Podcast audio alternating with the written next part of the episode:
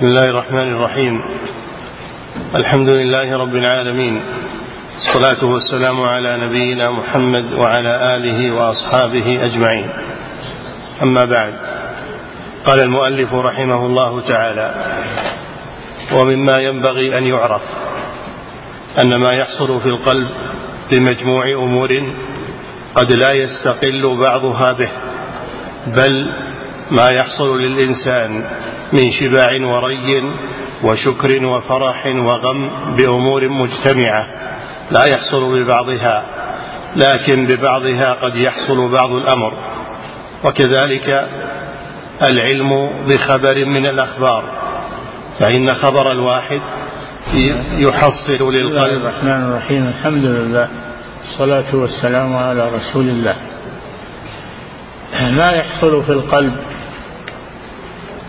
من الهواجس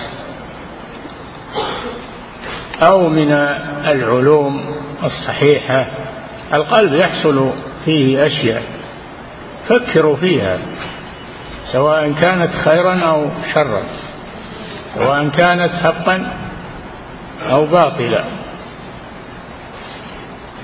ولكن إذا لم يتكلم الإنسان بالشر الذي خطر له، إذا لم يتكلم به إنه لا يؤاخذ عليه، إنه لا يؤاخذ عليه.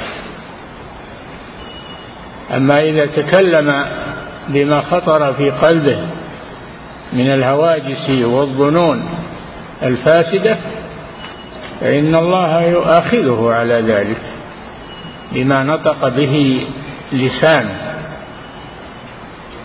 فالمسلم يتحفظ مما يخطر في قلبه من الهواجس فلا يعبأ بها إلا إذا كانت طيبة،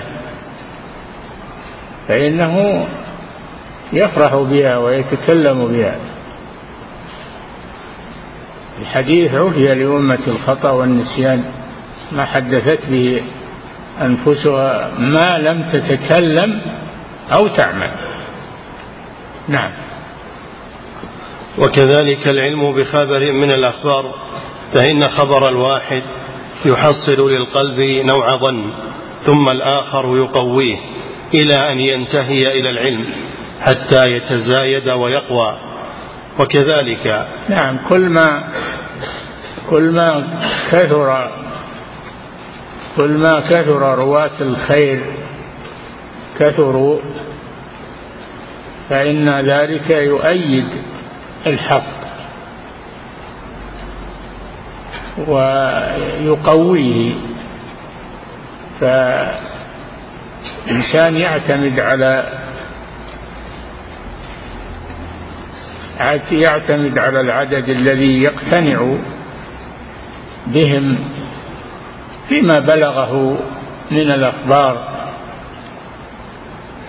فأما إذا كان خيرا فإنه يفشيه وينشره، وأما إذا كان ذلك شرا فإنه لا ينشره ولا يكتمه، وسيضمحل ويذهب ويسلم من شره. نعم. وكذلك العلم بخبر من الأخبار، فإن خبر الواحد يحصل للقلب نوع ظن، ثم الآخر يقويه. نعم. خبر الواحد لا يعمل به حتى ينضم إليه آخر وآخر، لأن خبر الواحد قد يعتريه ما يعتريه، أو يكون الواحد غير متأكد. أما إذا كانوا اثنين فأكثر فلا شك أن خبرهم مقبول شرعا وعقلا.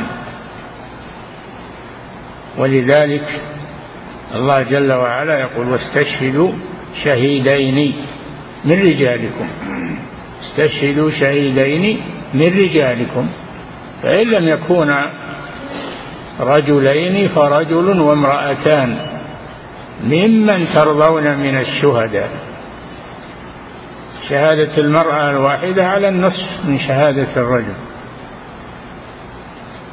كما أن ميراثها على النصف من ميراث الرجل، فهي على النصف من الرجل في أشياء، منها الميراث ومنها الشهادة ومنها العقيقة. العقيقة عن الأنثى واحدة، شاة واحدة، وعن الذكر اثنتان، شاتان في العقيقة. هذه المسائل الثلاث تكون المرأة فيها على النصف من الرجل. نعم. وكذلك العلم بخبر من الأخبار، فإن خبر الواحد يحصل للقلب نوع ظن، ثم الآخر يقويه إلى أن ينتهي إلى العلم حتى يتزايد ويقوى. وكذلك الأدلة على الصدق والكذب. خبر الواحد يفيد الظن ولا يبنى عليه، خبر الاثنين يفيد العلم، أو ثلاثة، هذا المتواتر. إذا كانوا ثلاثة فأكثر هذا متواتر، إذا كانوا اثنين فهذا مشهور، يسمى بالمشهور، إذا كان واحد هذا يسمى بالغريب، يسمى بالغريب. نعم. وكذلك الأدلة على الصدق والكذب ونحو ذلك. وأيضا فإن الله سبحانه أبقى في العالم الآثار الدالة على ما فعله بأنبيائه والمؤمنين من الكرامة. نعم، الله جل وعلا أبقى في العالم آثارا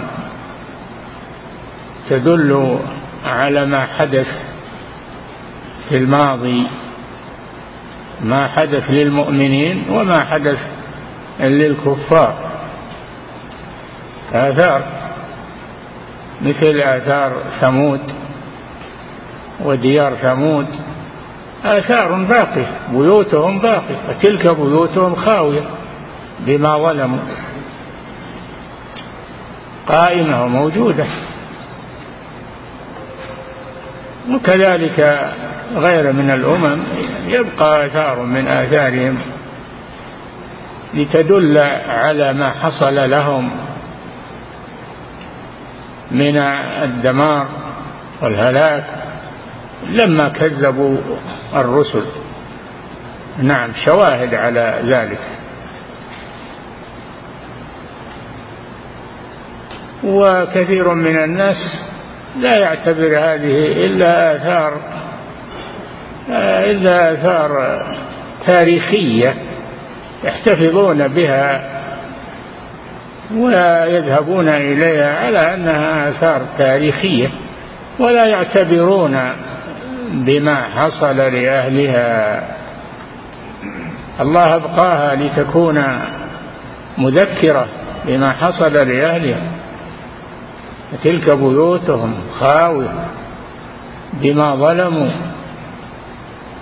كان النبي صلى الله عليه وسلم إذا مر بديار ثمود في طريقه إلى غزوة تبوك تلثم صلى الله عليه وسلم وأسرع المسير وقال: لا تدخلوا على هؤلاء المعذبين إلا أن تكونوا باكين خشية أن يصيبكم مثل ما أصاب. وبعض الكثير من الناس اليوم يروحون يزورون يفتخرون بها وأنها آثار تدل على الحضارة وتدل على، يفتخرون بها ولا يعتبرون بها، يفتخرون. هذا لا يجوز، لا يجوز الافتخار بآثار الكفار والمعذبين، وإنما يعتبر بها، ومن مر بها يبكي ولا يستريح فيها ولا ينزل، ما ينزل فيها، ما ينزل فيها ويقول هذه محل راحة وهذه، بل يعبر ولا يجلس فيها، لأن آثار العذاب باقية فيها، تؤثر في نفس الإنسان وفي قلبه، تؤثر. لا يذهب إليها على أنها آثار يفتخر بها، وإنما إذا مر بها فإنه يسرع ويعتبر بما حصل لأهلها. ولا تشد إليها الرحال لأجل الاطلاع كما يقولون، ولأجل ينسون العذاب الذي حصل في هذه. العذاب يؤثر في الأرض، يؤثر في التربة، هذه لا يجلس فيها ولا يسافر لها. لكن إذا مر بها في طريقه كما مر الرسول صلى الله عليه وسلم فإنه يجتازها ولا يستريح فيها. ولا تجعل محلات للرفاهية وللزوار نعم. وأيضا فإن الله سبحانه أبقى في العالم الآثار الدالة على ما فعله بأنبيائه والمؤمنين من الكرامة، وما فعله بمكذبيهم من العقوبة، كتواتر الطوفان وإغراق فرعون وجنوده، كتواتر الطوفان الذي حصل على قوم نوح. الطوفان هو الغرق، أخذهم الطوفان وهم ظالمون، أنزل الله عليهم الماء من فوقهم وفار التنور من تحتهم، التقى الماء على أمر قد قدر بقدرة الله سبحانه وتعالى. هذا ما حصل لقوم نوح. نعم. كتواتر الطوفان وإغراق فرعون وجنوده، وإغراق فرعون وجنوده قصة ذلك أن بني إسرائيل خرجوا في يوم عيد لهم، خرجوا فعلم بهم فرعون، خرج في آثارهم،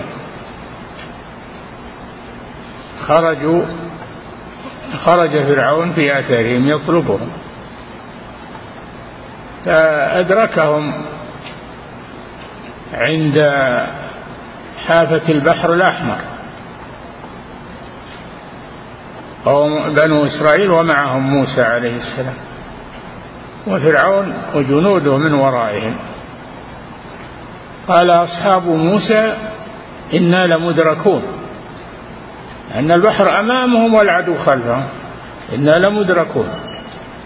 قال كلا، قال موسى عليه السلام كلا لستم بمدركين أبدا، إن معي ربي سيهدين. فأمره الله أن يضرب بعصاه البحر، فضرب البحر بعصاه فتجمد وصار طرقا على قدر قبائل أسباط بني إسرائيل، صار مثل الجبال، وقف المياه، وقفت وبينها فرج، بينها طرق، حتى اجساس بنو إسرائيل ومعهم موسى عليه السلام. فلما تكاملوا خارجين لحق بهم فرعون، فلما تكامل فرعون وجنوده داخلين في البحر أطبقه الله عليهم وأغرقهم أجمعين. هذه قصة بني موسى وبني إسرائيل مع فرعون وجنوده. نعم. ولما ذكر الله سبحانه قصص الأنبياء نبيا بعد نبي في سورة الشعراء، كقصة موسى وإبراهيم ونوح ومن بعده، يقول في آخر كل قصة إن في ذلك لآية وما كان أكثرهم مؤمنين وإن ربك لهو العزيز الرحيم. في سورة الشعراء بعد كل قصة من قصص الأمم السابقة يقول الله إن في ذلك لآية، أي علامة على قدرة الله سبحانه وتعالى، وآية على هلاك الكافرين، وآية على نصرة المؤمنين. ومع هذا ما كان أكثرهم مؤمنين، لا ينتفعون بهذه الآيات. نعم. وإن ربك لهو العزيز الرحيم. عزيز يعني القوي، ومع قوته رحيم سبحانه وتعالى.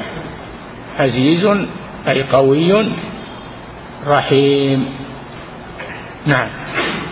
وبالجملة فالعلم بأنه كان في الأرض من يقول إنه رسول الله، وأن أقواما اتبعوهم، وأن أقواما خالفوهم، وأن الله نصر الرسل والمؤمنين وجعل العاقبة لهم وعاقب أعداءهم، هو من أظهر العلوم المتواترة وأجلاها.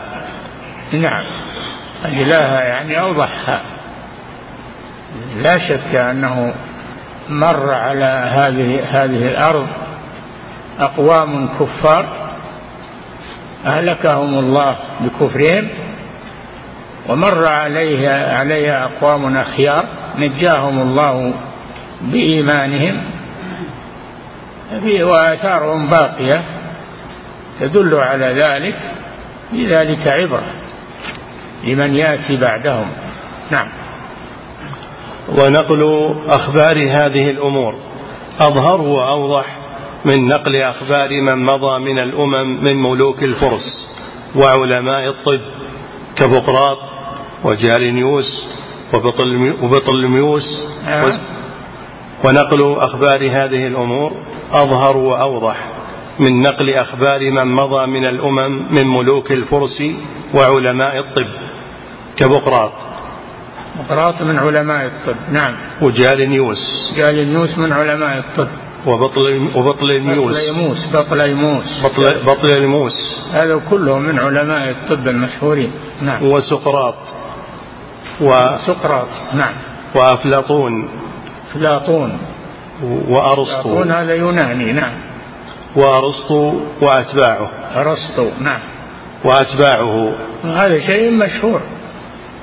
هذا شيء مشهور في التاريخ ويتناقله الرواة، فهو شيء متواتر لأجل العبرة والعظة بذلك. نعم. ونحن اليوم إذا علمنا بالتواتر من أحوال الأنبياء وأوليائهم وأعدائهم علمنا يقينا أنهم كانوا صادقين على الحق من وجوه متعددة، منها أنهم أخبروا الأمم بما سيكون من انتصارهم وخذلان أولئك وبقاء العاقبة لهم. حصل هذا، خذل الله الكفار وأهلكهم ونصر الرسل وأتباعهم، هذا شيء متواتر لا ينكره أحد، شيء متواتر ما جرى للأمم السابقة، وقصه الله في القرآن الكريم، قصه الله في القرآن الكريم لنعتبر ونتعظ لأحوالهم. ويثبت الله المؤمنين. نعم. ومنها ما أحدثه الله لهم من نصرهم وإهلاك عدوهم إذا عرف الوجه الذي حصل عليه كغرق فرعون وغرق قوم نوح وبقية أحوالهم، عرف صدق الرسل. نعم. في شك أن الله أغرق قوم نوح، هذا في القرآن، فجر الأرض من تحتهم وأنزل المطر من فوقهم فهلكوا جميعا حتى تغطت الجبال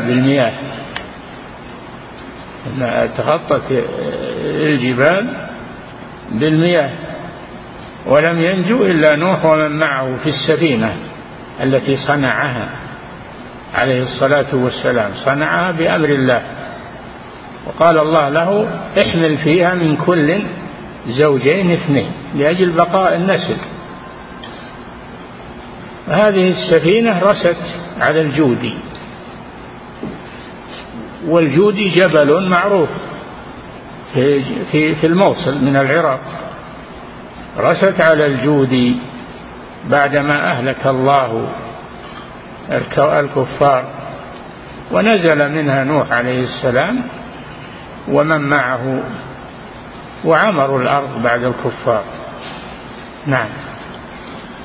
ومنها أن من عرف ما جاء به الرسل من الشرائع وتفاصيل أحوالها تبين له أنهم أعلم الخلق وأنهم أي الرسل. نعم. تبين له أنهم أعلم الخلق وأنه لا يحصل مثل ذلك من كذاب جاهل. نعم. الله جل وعلا لا يبقي الكذاب الذي يكذب على الله يدعي النبوة، الله لا يبقيه بل يعاجله بالعقوبة. وأما الصادق الرسول والنبي الصادق فإن الله جل وعلا يؤيده ويبقيه، وهذا من علامات صدقه بقاء الرسل وبقاء دعوتهم وبقاء أممهم وأتباعهم، هذا دليل على صدقهم وأنهم رسل الله وأن الله معهم. نعم. أن من عرف ما جاء به الرسل من الشرائع وتفاصيل أحوالها تبين له أنهم أعلم الخلق وأنه لا يحصل مثل ذلك من كذاب جاهل. الله جل وعلا لا يقر من يكذب عليه أبدا، يعاجله بالعقوبة. أين المتنبئون الذين تنبأوا وادعوا النبوة؟ أين أتباعهم؟ ما لهم آثار ولا أتباع. وأما الرسل الصادقون فأتباعهم موجودون ومتوارثون، وذكرهم ولله الحمد يبهج النفوس في القرآن وفي السنة وفي كتب التاريخ الصادقة. هذا فرق ما بين الرسل وأتباعهم والكفار وأتباعهم. الله جل وعلا يبين لعباده هذا القصص لأجل يطمئن المؤمن ولأجل يرتدع الكافر والكذاب والمنافق. نعم. وأن فيما جاءوا به من الرحمة والمصلحة والهدى والخير ودلالة الخلق على ما ينفعهم ومنع ما يضرهم ما يبين أنه لا يصدر إلا عن راحم بر يقصد غاية الخير والمنفعة للخلق. نعم. ولا يعاجلهم بالهلاك العام، وإنما يمهلهم ويرزقهم ويعطيهم وهم أعداؤه. هذا دليل على رحمته سبحانه وعلى كرمه جل وعلا، كيف أنه يرزق الكفار ويعطيهم وهم أعداؤه لحلمه سبحانه ورحمته بعباده. نعم. ولذكر دلائل نبوة محمد صلى الله عليه وسلم من المعجزات وبسطها موضع آخر وقد أفردها ولذكر دلائل نبوة محمد صلى الله عليه وسلم من المعجزات وبسطها موضع آخر. نعم. معجزات الأنبياء ومعجزات نبينا صلى الله عليه وسلم على الخصوص مرصودة، أعظم ما رصده القرآن الكريم السنة النبوية، ثم كتب التاريخ الموثوق موجودة لمن يريد أن يطلع عليها، مثل كتاب دلائل النبوة للبيهقي وغيره. نعم. وقد أفردها الناس بمصنفات كالبيهقي. نعم. البيهقي في دلائل النبوة. نعم. وقد أفردها الناس بمصنفات كالبيهقي وغيره. نعم. بل إنكار رسالته صلى الله عليه وسلم طعن في الرب تبارك وتعالى ونسبته إلى الظلم والسفه، تعالى الله عن ذلك علوا كبيرا، بل جحد للرب بالكلية وإنكار. نعم، الذي يجحد ما حصل للأنبياء وما حصل للكفار هذا يطعن في ربوبية الله سبحانه وتعالى وبأخبار الله، لأن الله ذكر هذا في القرآن العظيم، وذكره النبي صلى الله عليه وسلم تناقلته الرواة حتى كأنك تشاهده. نعم، بل إنكار رسالته صلى الله عليه وسلم طعن في الرب تبارك وتعالى ونسبته إلى الظلم والسفه، تعالى الله عن ذلك علوا كبيرا، بل جحد للرب بالكلية وإنكار. وبيان ذلك أنه إذا كان محمد عندهم ليس بنبي صادق بل ملك ظالم، فقد تهيأ له أن يفتري على الله ويتقول عليه. كيف يمهله الله وهو يكذب على الله؟ لا يمكن هذا، أن الله يمهل من يكذب عليه، بل إن الله جل وعلا يؤيده وينصره ويصدقه، يصدق رسله ويؤيدهم، هذا مذكور في القرآن ومذكور في كتب التاريخ والأخبار لمن رجع إليها. نعم، أنه إذا كان محمد عندهم ليس بنبي صادق بل ملك ظالم، فقد تهيأ له أن يفتري على الله. قال جل وعلا: أولم يكفي بربك أنه على كل شيء شهيد. يشاهد الكذاب الذي يكذب عليه ويدعي النبوة ويتركه، هذا محال في حق الله جل وعلا، ولا يؤيد الرسول الصادق المرسل من عند الله، بل يتركه ولا يؤيده ولا ينصره، هذا سوء ظن بالله عز وجل، ووصف لله بالعجز، وأنه يقر أهل الباطل والكذابين. نعم، أين المتنبئين الكذبة؟ ما لهم آثار ولا وجود. أين مسيلمة؟ وأين؟ ما لهم آثار ولا وجود، محاهم الله عن آخره ولم يبقى لهم أثر، خلاف الرسل الصادقين فإن الله أبقى ذكرهم وآثارهم والدلائل على صدقهم، ولا يزال أتباعهم يتتابعون ويتوارثون، أتباع محمد صلى الله عليه وسلم في المشارق والمغارب من العرب والعجم، شيء واضح هذا. وأين أتباع مسيلمة وأتباع المتنبئين الكذبة؟ ذهبوا أدراج الرياح.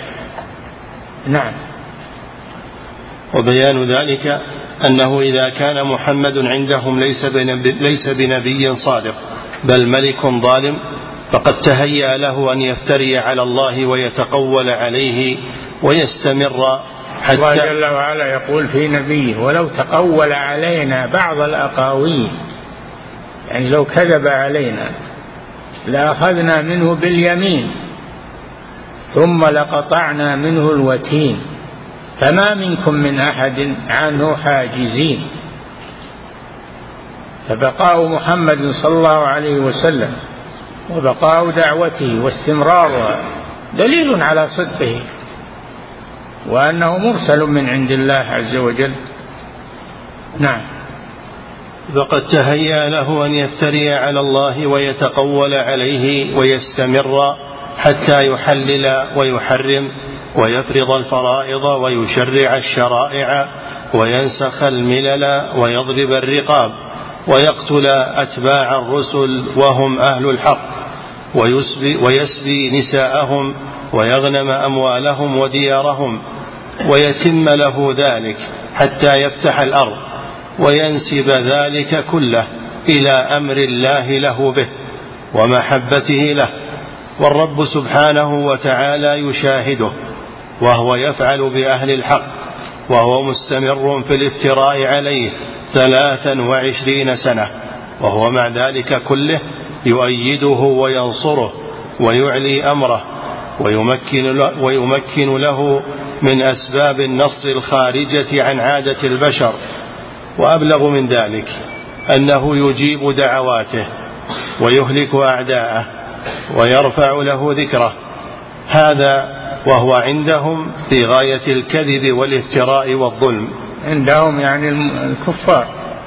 نعم، هذا وهو عندهم في غاية الكذب والافتراء والظلم، فإنه لا أظلم ممن كذب على الله وأبطل شرائع أنبيائه وبدلها وقتل أولياءه، واستمرت نصرته عليهم دائما، والله تعالى يقره على ذلك ولا يأخذ منه باليمين ولا يقطع منه الوتين.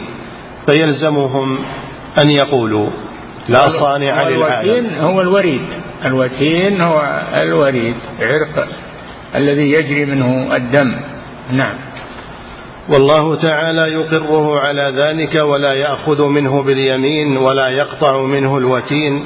فيلزمهم أن يقولوا لا صانع للعالم ولا مدبر، ولو كان له مدبر قدير حكيم لأخذ على يديه ولقابله أعظم مقابلة وجعله نكالا للصالحين، إذ لا يليق بالملوك غير ذلك، فكيف بملك الملوك وأحكم الحاكمين؟ أنه يمهل من يكذب عليه ويفتري عليه ويقتل الناس بالجهاد في سبيله، وهو يقره على ذلك، بل يمده بالنصر والتأييد. وبعد ذلك تبقى شريعته من بعده إلى أن تقوم الساعة. هذا من أوضح الأدلة والبراهين على صدق هذا الرسول صلى الله عليه وسلم. نعم، ولا ريب أن الله تعالى قد رفع له ذكره وأظهر دعوته. ورفعنا لك ذكرك، فلا يذكر الله إلا يذكر معه الرسول صلى الله عليه وسلم، كما في الأذان والإقامة والخطب، خطبة الجمعة وغيرها. رفعنا لك ذكرك، فلا يذكر الله إلا ويذكر معه الرسول صلى الله عليه وسلم على رؤوس الأشهاد. الآن النداء من المسجد الحرام والمسجد النبوي يخترق الدنيا كلها: أشهد أن محمدا رسول الله. يخترق الدنيا كلها، كل يسمعه. هذه حجة قائمة على صدق رسالته صلى الله عليه وسلم. كم بيننا وبينه من السنين؟ 14 قرنا، القرن 15، وهو باق على ما شرعه صلى الله عليه وسلم وترك أمته عليه، لم يغير ولم يبدل. هذا دليل على صدقه وعلى أنه رسول الله صلى الله عليه وسلم. نعم، ولا ريب أن الله تعالى قد رفع له ذكره وأظهر دعوته والشهادة له بالنبوة على رؤوس الأشهاد في سائر البلاد. نعم، هذا من أوضح دلائل النبوة، من أوضح دلائل النبوة. نعم، ونحن لا ننكر أن كثيرا من الكذابين قام في الوجود. نعم، وجد متنبئين يدعون النبوة، لكن أين هم وأين آثارهم وأين أتباعهم؟ انقرضوا وهلكوا، ولم يبقى إلا الدعاء عليهم والسب والشتم لهم. نعم، ونحن لا ننكر أن كثيرا من الكذابين قام في الوجود وظهرت له شوكة، ولكن لم يتم أمره، مثل الأسود العنسي في اليمن، مثل مسيلمة الكذاب في اليمامة. لهم أتباع ولهم جنود ولهم قوة، لكن ذهبت أدراج الرياح وانقطع ذكرهم وأثرهم. نعم، ولكن لم يتم أمره ولم تطل مدته، بل سلط الله عليه رسله وأتباعهم فقطعوا دابره واستأصلوه، هذه سنة الله. مسيلمة الكذاب جاء قاتله أبو بكر الصديق بجنود التوحيد من الصحابة فقتلوه وأبادوا دعوته إلى غير رجعة مع ما عنده من كثرة الأتباع ومن القوة لكن الباطل لا يستمر، الحق يستمر. نعم. بل سلط الله عليه رسله وأتباعهم فقطعوا دابره واستأصلوه، هذه سنة الله. ولما ادعى القادياني النبوة، لما ادعى القادياني في الهند النبوة، سلط الله عليه ومنع من الاتيان إلى مكة ومن الوصول إلى الكعبة، منعه المسلمون وهلك على هذه الحالة والعياذ بالله. وين القاديانية؟ وين؟ انقطعت. نعم. هذه سنة الله التي قد خلت من قبل حتى إن الكفار يعلمون ذلك. نعم. قال تعالى: أم يقولون شاعر نتربص به ريب المنون، يعني الموت، نتربص به ريب المنون، يعني يصبر عليه لما يموت وبعدين يزول أثره يزول ذكره مثل غيره من الكذابين. نتربص يعني ننتظر به الموت، ريب المنون وهو الموت. نعم. قل تربصوا فإني معكم من المتربصين. قل لهم تربصوا وانتظروا فإني معكم، أنا أنتظر ماذا يحصل لي وماذا يحصل لكم. نعم.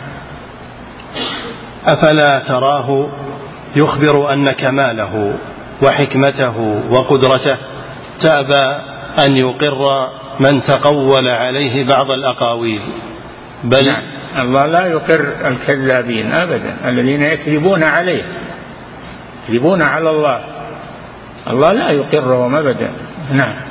أفلا تراه يخبر أن كماله وحكمته وقدرته تابى أن يقر من تقول عليه بعض الأقاويل، بل لا بد أن يجعله عبرة لعباده كما جرت بذلك سنته للمتقولين عليه. قال تعالى: شوف الأنبياء عليهم السلام يذكرون دائما ويثنى عليهم وهم بيننا وبينهم آلاف السنين، والكذبة ما لهم ذكر ولا لهم بقاء ولا لهم، مع أن عندهم قوة وعندهم أموال وعندهم، لكن ذهبوا أدراج الرياح. نعم. بل لا بد أن يجعله عبرة لعباده كما جرت بذلك سنته في المتقولين عليه. وقال تعالى: أم يقولون افترى على الله كذبا فإن يشأ الله يختم على قلبك. وهنا انتهى جواب الشرط، ثم أخبر خبرا جازما غير معلق أنه يمحو الباطل، غير معلق بالمشيئة، يعني فإن يشاء الله هذا معلق بالمشيئة. نعم. ثم أخبر خبرا جازما غير معلق أنه يمحو الباطل ويحق الحق. نعم. وقال تعالى: وما قدر الله حق قدره. الله يختم على قلبك ويحق الله الحق ويبطل الباطل. نعم. وقال تعالى: وما قدر الله حق قدره إذ قالوا ما أنزل الله على بشر من شيء. فالذي يجحد النبوة، الذي يجحد نبوة محمد صلى الله عليه وسلم أو أحد من الأنبياء من قبله، هذا متنقص لله عز وجل، متنقص لله. نعم. وقال تعالى: وما قدر الله حق قدره إذ قالوا ما أنزل الله. وما قدر الله حق قدره، يعني ما عظموه حق تعظيمه لما جحدوا رسالات الأنبياء. ما أنزل الله على بشر من شيء، هذا تنقص الله سبحانه وتعالى، أنه ترك عباده هملا لا يؤمرون ولا ينهون، هذا تنقص لله. ترك الكذابين والكفار تركهم ولم يستأصلهم ولم يذهب آثارهم، أمهلهم. هذا من الكذب على الله سبحانه وتعالى. ذرني ومن يكذب بهذا الحديث سنستدرجهم من حيث لا يعلمون وأملي لهم إن كيدي متين. نعم. وقال تعالى وما قدر الله حق قدره إذ قالوا ما أنزل الله على بشر من شيء فأخبر سبحانه قل من أنزل الكتاب الذي جاء به موسى. هم يقرون بموسى والتوراة. من الذي أنزلها على موسى؟ من أنزل الكتاب الذي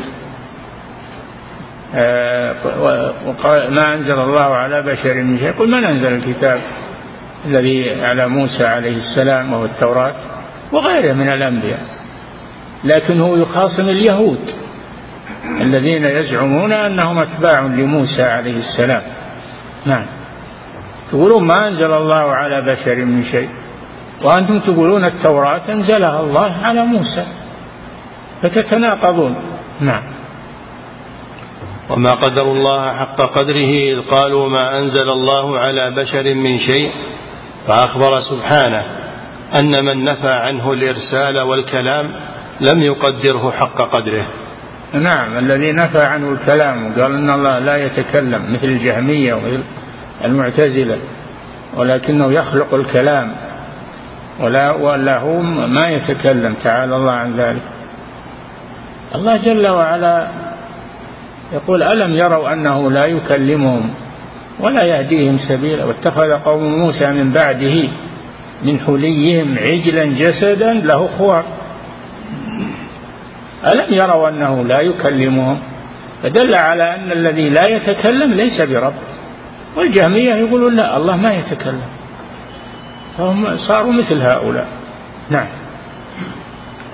وقد ذكروا فروقا بين النبي والرسول وأحسنها أن من نبأه الله يعني العلماء ذكروا أي العلماء فروقا بين النبي والرسول.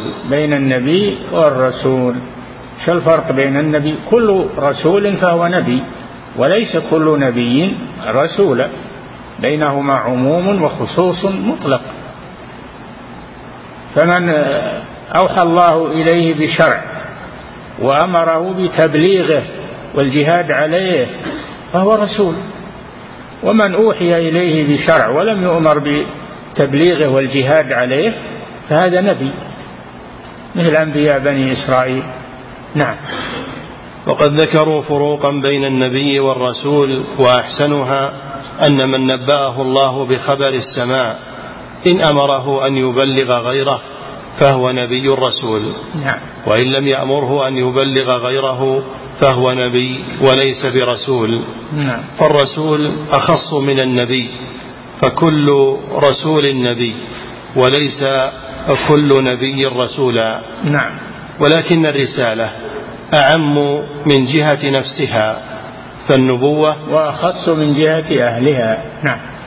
ولكن الرسالة أعم من جهة نفسها فالنبوة جزء من الرسالة، إذ الرسالة تتناول النبوة وغيرها، بخلاف الرسل فإنهم لا يتناولون الأنبياء وغيرهم، بل الأمر بالعكس، فالرسالة أعم من جهة نفسها وأخص من جهة أهلها. نعم. وإرسال الرسل من أعظم نعم الله على خلقه، وخصوصا محمدا صلى الله عليه وسلم، كما قال تعالى من أعظم نعم الله على خلقه إرسال الرسل لتعليم الناس وهداية الناس إلى الطريق الصحيح وإرشاد الناس. فمن رحمته أنه أرسل الرسل مبشرين ومنذرين لئلا يكون للناس على الله حجة بعد الرسل. ما يوم القيامة يقول ما جاءنا من بشير ولا نذير، ما جاءنا أحد. نعم. وإرسال الرسل من أعظم نعم الله على خلقه، وخصوصا محمدا صلى الله عليه وسلم، كما قال تعالى لقد من الله على المؤمنين إذ بعث فيهم رسولا من أنفسهم يتلو عليهم آيات، يعني بشر مثلهم، بشر يعرفونه، يعرفون نسبه وبلده نعم يتلو عليهم آياته. لأن الغريب الذي لا يعرف لا يصدق، أما الذي نشأ في البلد وعرفوه تربى عندهم فهم يعرفونه بالأمانة والصدق أو بالكذب والبهتان، يعرفون أهل بلدهم. نعم إذ بعث فيهم رسولا من أنفسهم يتلو عليهم آياته ويزكيهم. طهرهم يعني يزكيهم، يعني يطهرهم من الذنوب، من الكفر والذنوب والمعاصي. نعم ويعلمهم الكتاب والحكمة. علمهم الكتاب الذي هو القرآن، والحكمة التي هي الفقه في القرآن. الفقه في القرآن هذا هو الحكمة. يؤتي الحكمة من يشاء، ومن يؤتى الحكمة فقد أوتي خيرا كثيرا. والحكمة هي الفقه في كتاب الله وسنة رسوله صلى الله عليه وسلم، هذه هي الحكمة. نعم وإن كانوا من قبل لفي ضلال مبين. كانوا قبل أن يبعث محمد صلى الله عليه وسلم في ضلال مبين، يعبدون الأصنام والأشجار والأحجار، ويأكلون الميتات، ويتزوجون المحارم وغير ذلك من القبائح. هذه حالتهم في الجاهلية. نعم وقال تعالى وما أرسلناك إلا رحمة للعالمين. نعم وما أرسلناك أيها النبي محمد صلى الله عليه وسلم إلا رحمة للعالمين، لكل العالمين، عموم رسالته صلى الله عليه وسلم. كان النبي يبعث، هذا من خصائصه، كان النبي يبعث إلى قومه خاصة، وبعث محمد صلى الله عليه وسلم إلى الناس كافة. قل يا أيها الناس إني رسول الله إليكم جميعا الذي له ملك السماوات والأرض، فآمنوا بالله ورسوله النبي الأمي الذي يؤمن بالله وكلماته واتبعوه لعلكم تهتدون. نعم قال الإمام الطحاوي رحمه الله وأنه خاتم الأنبياء. يكفي نقف عند هذا. نعم هذا من صفاته أنه خاتم الأنبياء، يعني لا نبي بعده. نعم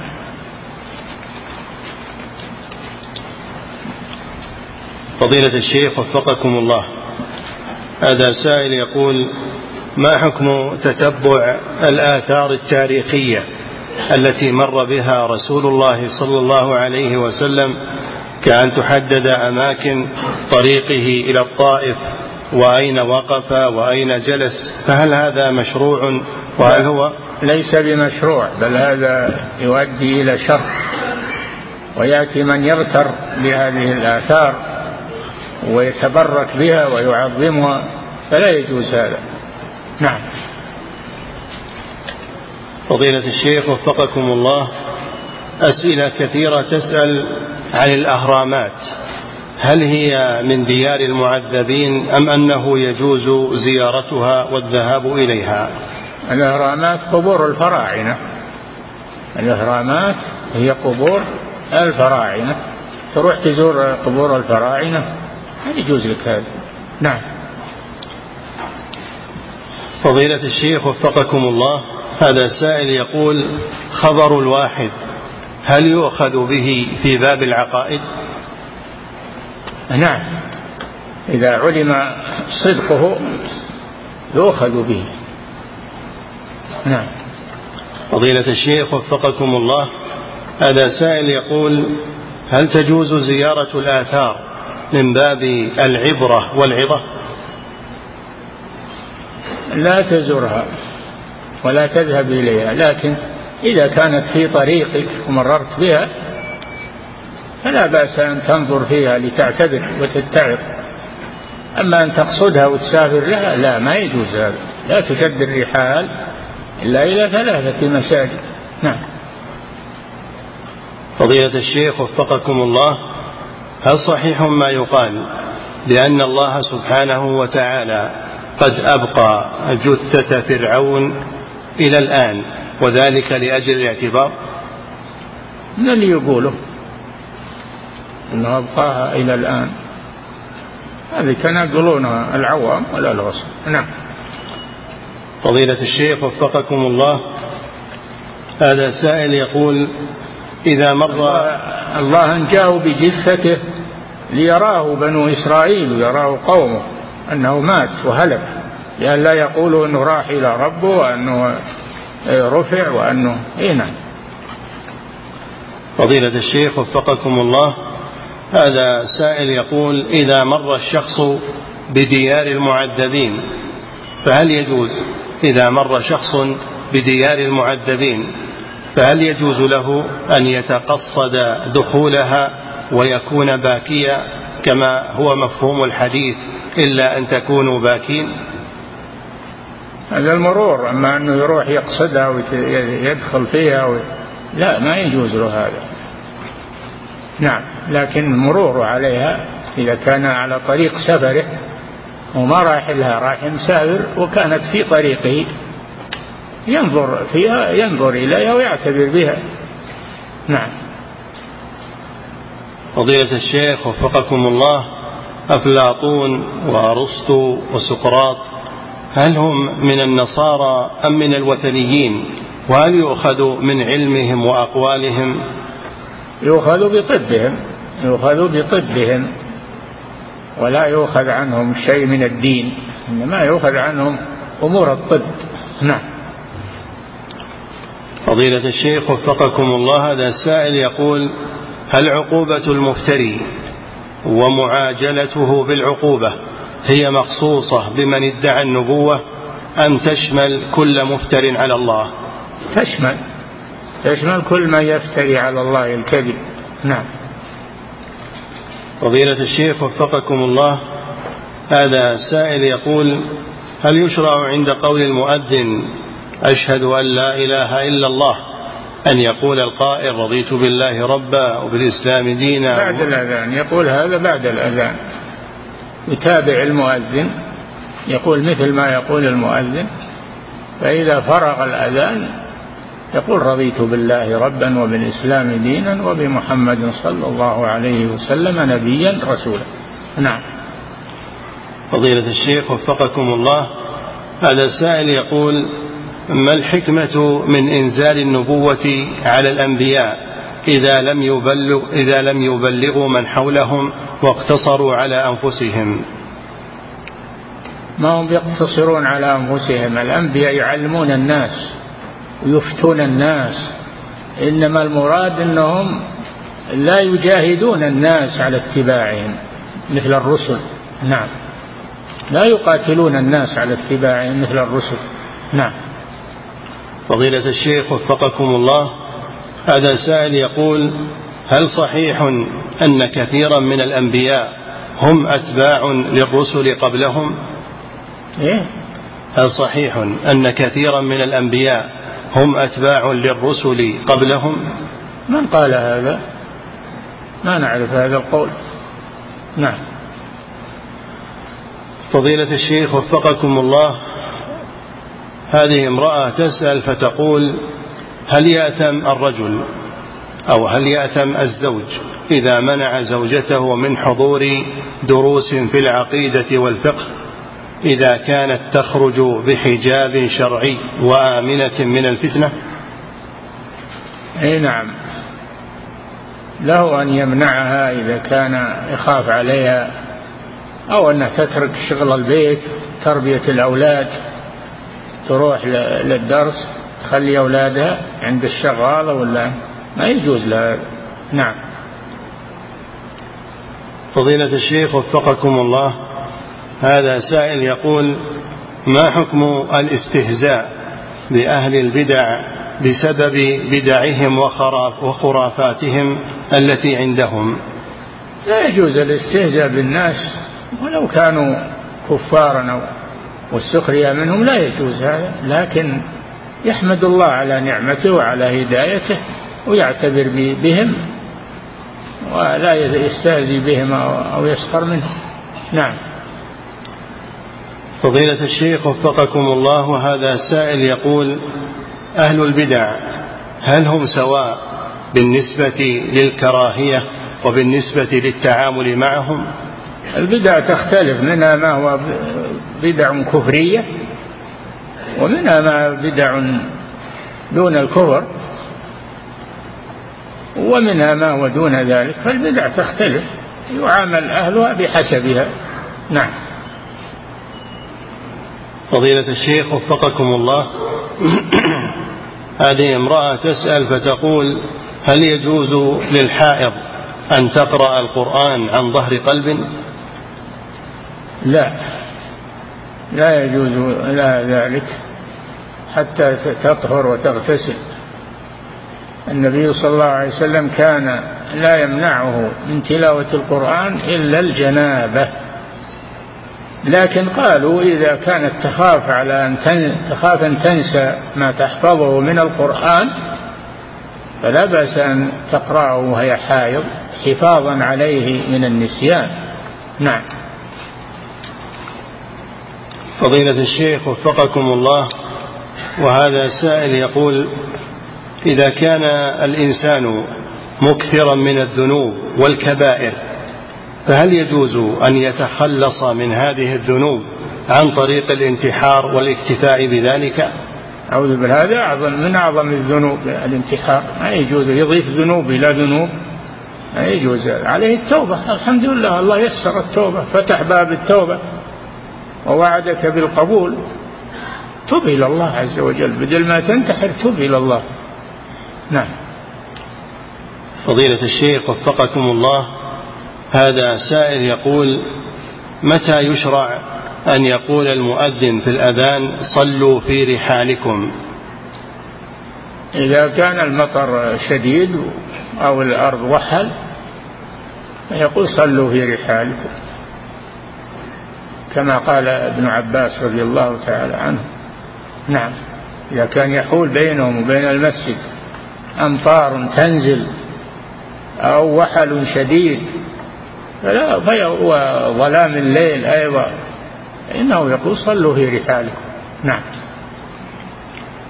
فضيلة الشيخ وفقكم الله، هذا سائل يقول: هل ورد عن رسول الله صلى الله عليه وسلم أنه قال: إذا كان الشؤم في شيء ففي ثلاثة؟ نعم. إن كان الشؤم في شيء فهو في ثلاثة: المرأة والدابة والدار. نعم. فضيلة الشيخ وفقكم الله، هذا سائل يقول: اشتريت عصفورا صغيرا بمال ثم قمت بتحريره من القفص وإطلاقه، هل يعتبر هذا من باب التبذير؟ من إيه؟ هل يعتبر هذا من باب التبذير؟ هذا إحسان إلى الطير، إحسان إلى الطير، وليس هو من باب التبذير، وإنما هو من باب الإحسان إلى هذا الطائر المغلق عليه. نعم. فضيلة الشيخ وفقكم الله، هذا سائل يقول: إمام مسجد، هذا سائل من خارج هذه البلاد، يقول: إمام مسجد عندنا يعتقد أن الرسول صلى الله عليه وسلم يعلم الغيب وأنه يكون في كل مكان إذا أراد، هل تصح الصلاة خلف هذا؟ لا، هذا كافر والعياذ بالله. اللي يدعي أن الرسول يعلم الغيب لا يعلم الغيب إلا الله سبحانه وتعالى. الذي يدعي أن أحدا يعلم الغيب هذا يكفر والعياذ بالله. نعم، الرسول لا يعلم من الغيب إلا ما علمه الله. نعم. فضيلة الشيخ وفقكم الله، هذا سائل يقول: معلوم أن جاه الرسول صلى الله عليه وسلم عند الله هو جاه عظيم، فهل يجوز أن نسأل بجاه رسول الله صلى الله عليه وسلم؟ لا، اسأل الله جل وعلا ولا تتوسل إليه بجاه أحد، اسأل الله، ليس بينك وبين الله حجاب، ارفع دعواتك إلى الله جل وعلا مباشرة. نعم. فضيلة الشيخ وفقكم الله، هذا سائل يقول: هل يجوز الذهاب إلى ما يسمى بالبحر الميت أو البحر الأسود وأخذ ترابه أو الأخذ من ترابه لأجل العلاج؟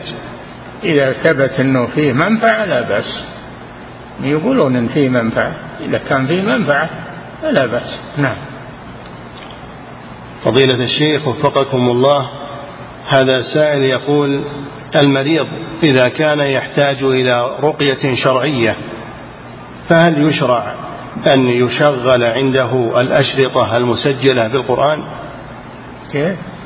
إذا كان المريض يحتاج إلى رقية شرعية. الرقية ما تكون بلا شرطة، الرقية بالقراءة والنفث، النفث على المريض، قراءة عليه مباشرة والنفث عليه من الريق. نعم. فضيلة الشيخ وفقكم الله، هذا سائل يقول: ذكرتم حفظكم الله في درس ماض أن تعليق التمائم إذا كانت من القرآن أن فيها خلافا بين العلماء، ما الراجح في هذه المسألة؟ والله الراجح عدم التعليق، اللي رجحه علماء الدعوة هنا عدم التعليق، لأن هذا وسيلة إلى أن يعلق شيء آخر، وأيضا لم يرد أنهم كانوا يعلقون القرآن إلا ما ورد عن ابن عمر، ولكن أن ورد عن الرسول ما ورد شيء فيما أعلم. نعم. فضيلة الشيخ وفقكم الله، هذا سائل يقول: بالنسبة لبعض الرقاة فإنهم يجمعون ماء المطر ويقولون هو ماء مبارك ويقرؤون عليه، فهل هذا أمر مشروع؟ هذا مبالغة. الماء سواء من المطر أو من النهر أو من البئر ما يتقيد بالمطر. نعم. فضيلة الشيخ وفقكم الله، هذا سائل يقول: هناك بعض الناس يقول بأنه لا يجب حفظ القرآن الكريم، وإنما الواجب هو مجرد القراءة، فلا دليل من السنة على وجوب حفظه، هل ما يذكرونه صحيح؟ أي نعم، ما يجب حفظ القرآن عن ظهر قلب، إنما هذا من باب الفضائل، ولكن يقرأ القرآن من المصحف، يقرأ من المصحف. نعم. فضيلة الشيخ وفقكم الله، هذه امرأة تسأل فتقول: إن زوجها يشد الرحال إلى القبور ويتبرك بها، فما حكم بقائها معه؟ هذا ترجع إلى القاضي عندهم أو إلى المحاكم التي تحكم بالأحوال الشخصية بالشريعة، حسب الشريعة بالأحوال الشخصية ترجع إليهم. نعم.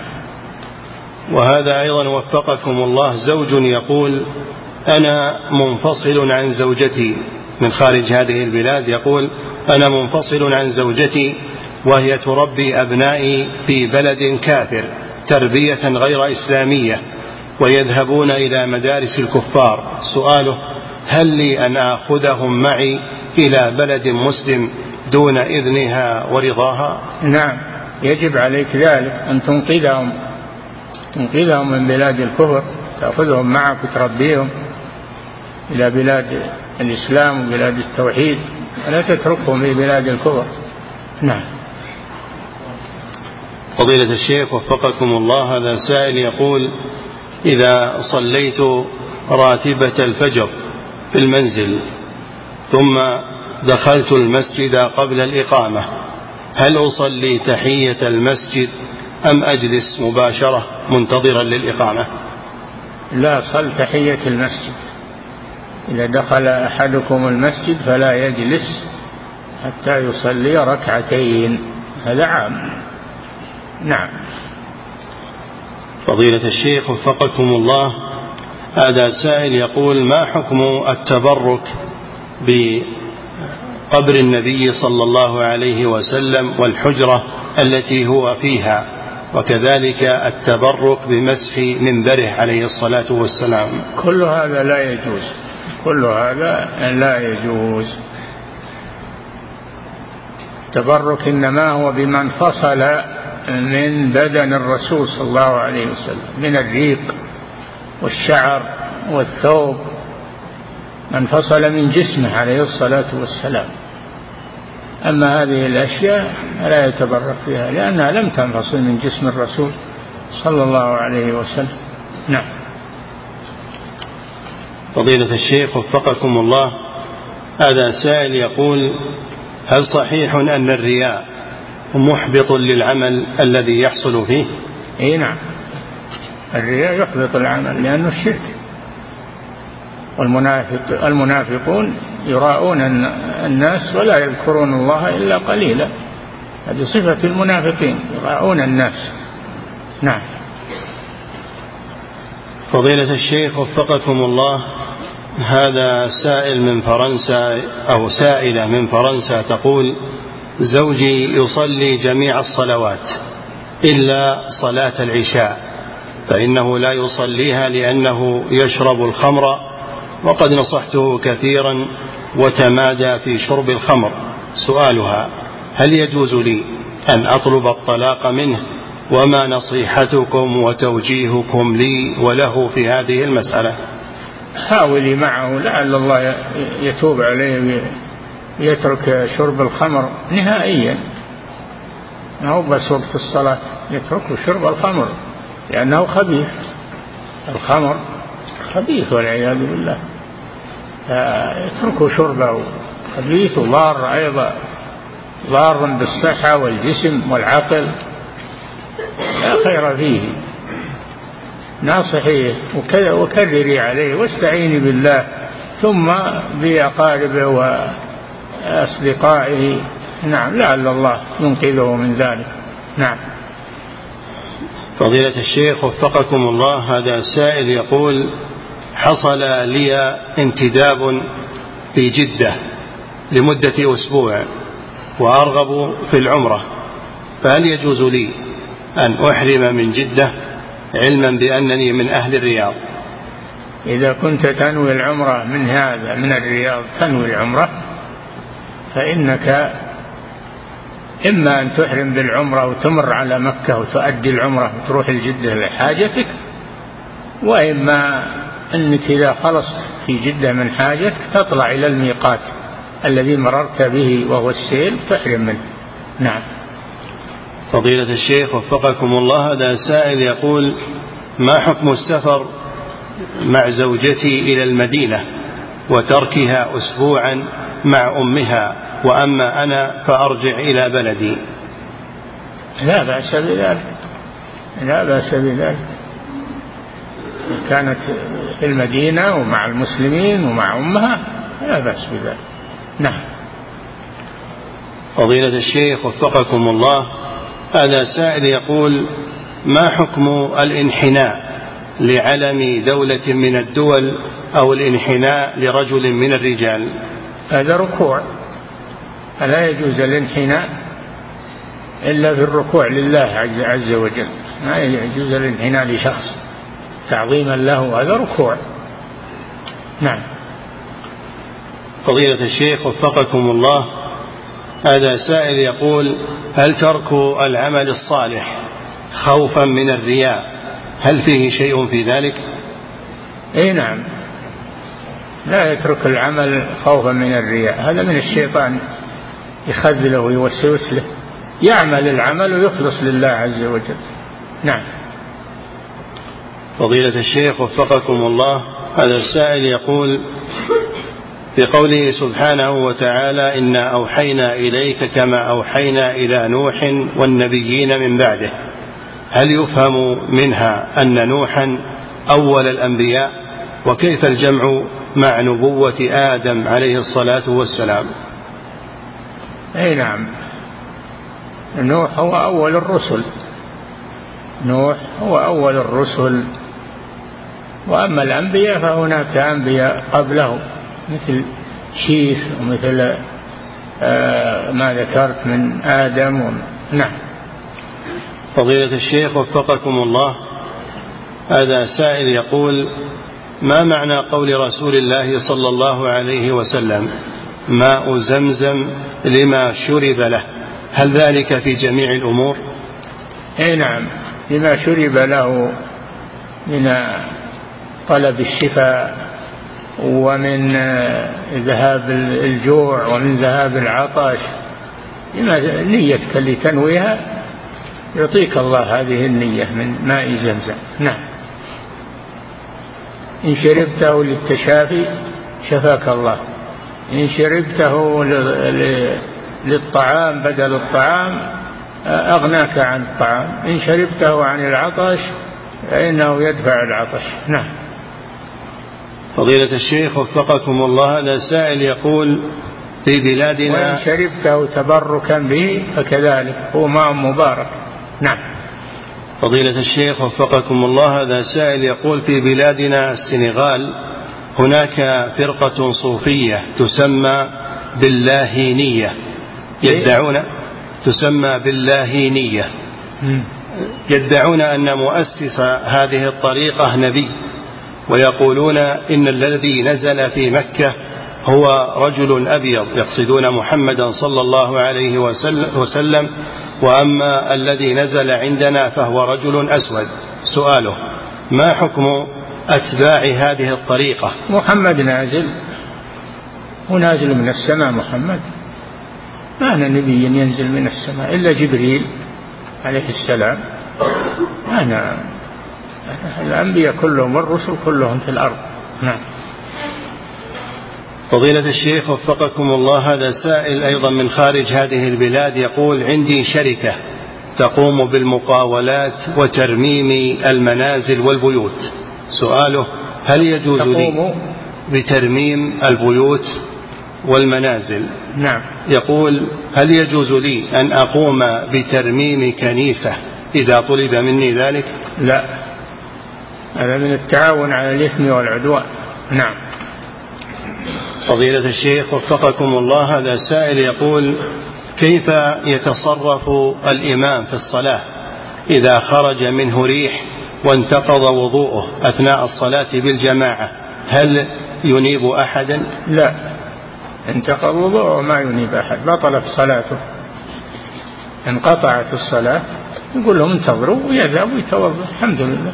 النبي صلى الله عليه وسلم فعل ذلك لما ذكر أنه على غير وضوء، وتقدم يصلي بالناس، ذكر أنه على غير وضوء فقال: مكانكم، وذهب وتوضأ عليه الصلاة والسلام وهو موقوف، وجاء وصلى بهم، ما في شيء، الحمد لله.